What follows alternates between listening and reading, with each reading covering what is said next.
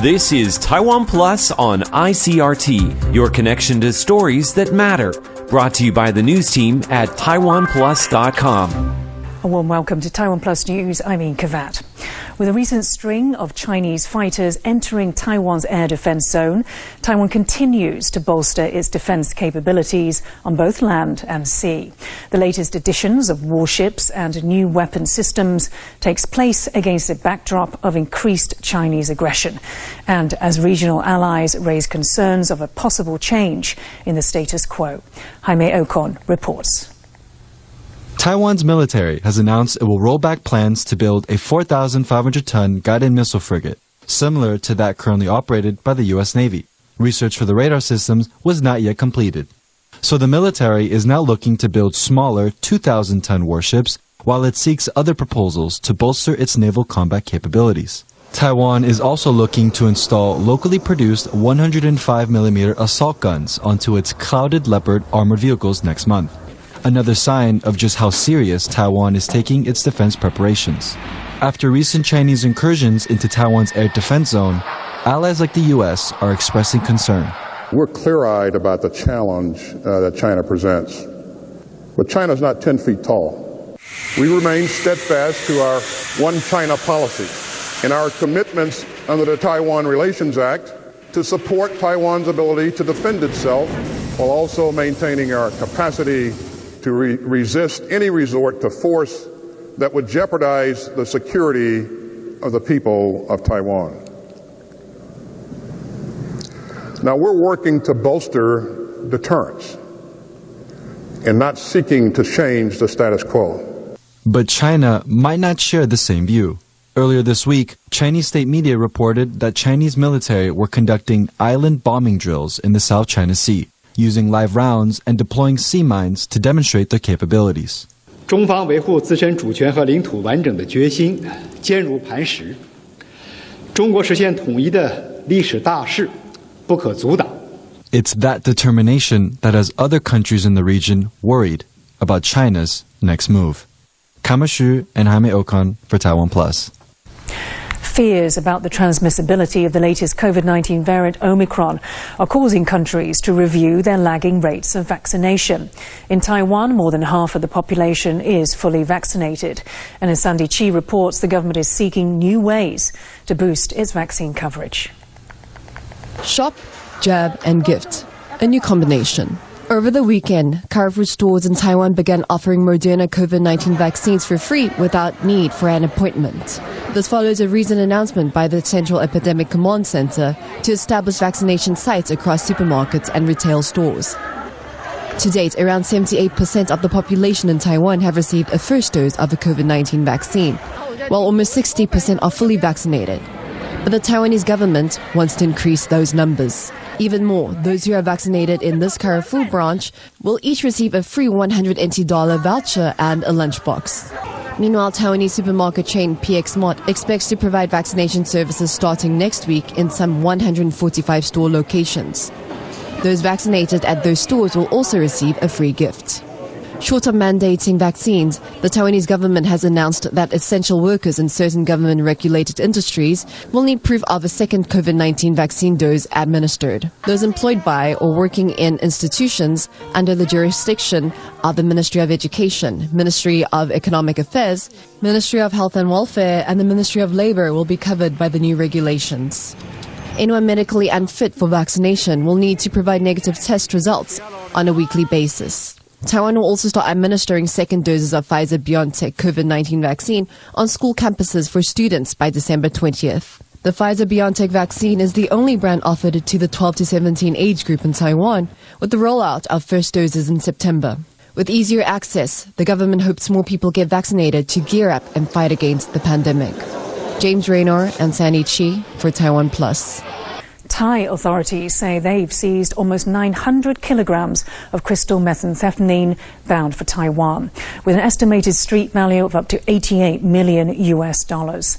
The drugs were found in a shipment of 161 silicon slabs following a tip off. Officials said the source of the packages was not yet known. Authorities in Thailand and Taiwan are now working together to investigate the case. With a recent string of Chinese fighters entering Taiwan's air defense zone, Taiwan continues to bolster its defense capabilities on both land and sea. The latest additions of both warships and new weapon systems takes place against a backdrop of increased Chinese aggression. A 43 member delegation from Slovakia has arrived in Taiwan. It's the highest level visit since the country opened its representative office in Taipei. And it's the sixth visiting delegation since Beijing flew 150 planes into Taiwan's air defense zone starting on October 1st. The delegation is led by Slovakia's Deputy Economic Minister Karol Galek. It will co host the first Taiwan Slovakia cross ministry meeting on economics, covering two way investment education, culture, and tourism.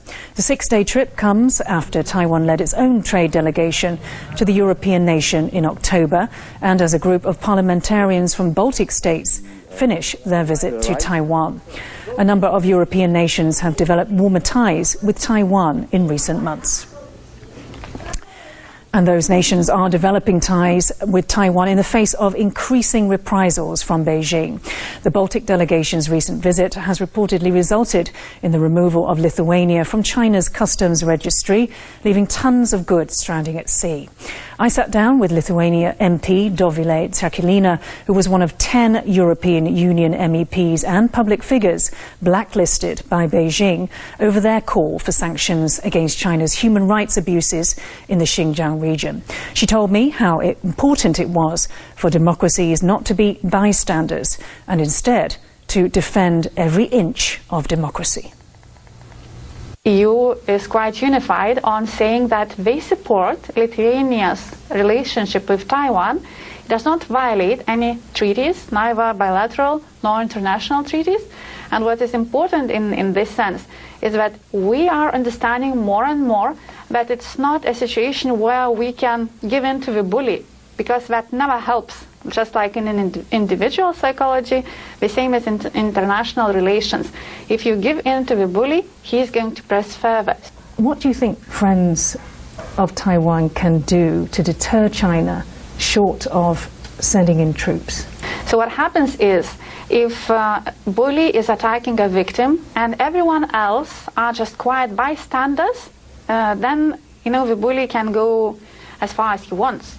But if others are not the bystanders but support the victim, don't allow the attack, name and shame, uh, explain why this is wrong, uh, suggest different methods of behavior. It's when we're talking about kids. But when we're talking about international relations, if we are unified and if we form a very clear Western Indo Pacific ring of democratic countries, we sort of surround in democracies, in democratic ring, People's Republic of China, so then we are saying a firm stop to spread of hostility.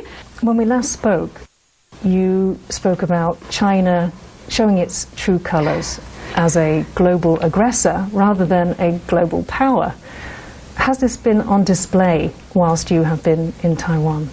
Sending uh, fighter jets into the skies uh, uh, over Taiwan uh, during our visit uh, kind of shows that probably they don't understand uh, how democracy works and that threats and intimidation is not a way to establish your reputation as a global power because global powers are based on rules of law and of keeping to international standards. But if you are an aggressor, you have low self-esteem, you are not sure of yourself, you have to beat up everybody else around you because that's the only way you can rise up your self-esteem. Taiwan and Lithuania have some shared similarities in their histories. How much do you see of the reflection between our histories? I'd say that's pretty similar because Lithuania has been occupied, has been annexed by Soviet Union, which was uh, also a repressive, authoritarian communist organization. And now you are facing threats from a very similar communist organization, uh, China Communist Party. So, uh, of course, this, you know, rings a bell in, inside our, uh, uh, us because one in five families in Lithuania has suffered directly from the Soviet regime, including my own family. So that, you know, is really painful memory. And uh, uh, my family members that are still alive will never forget this. So we really don't uh, uh, don't want to see uh, other um, people to suffer the same. I mean, small countries next to authoritarian regimes face the same threats, be it the 20th century or 21st century, and that means that the lessons that we have learned may be useful to our friends.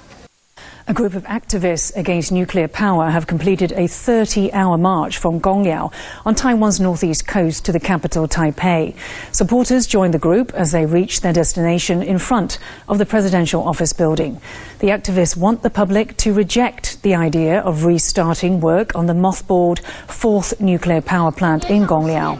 The question will be put to a national referendum on December 18th. Thanks for watching Taiwan Plus News. I'm Ian Kavat. We leave you with footage of Santas taking to the slopes, skiing and snowboarding. For more stories from Taiwan and around the world, please download the Taiwan Plus app. Stay safe and see you next time. Thanks for listening to Taiwan Plus on ICRT. For more great stories from Taiwan and around the world, visit taiwanplus.com.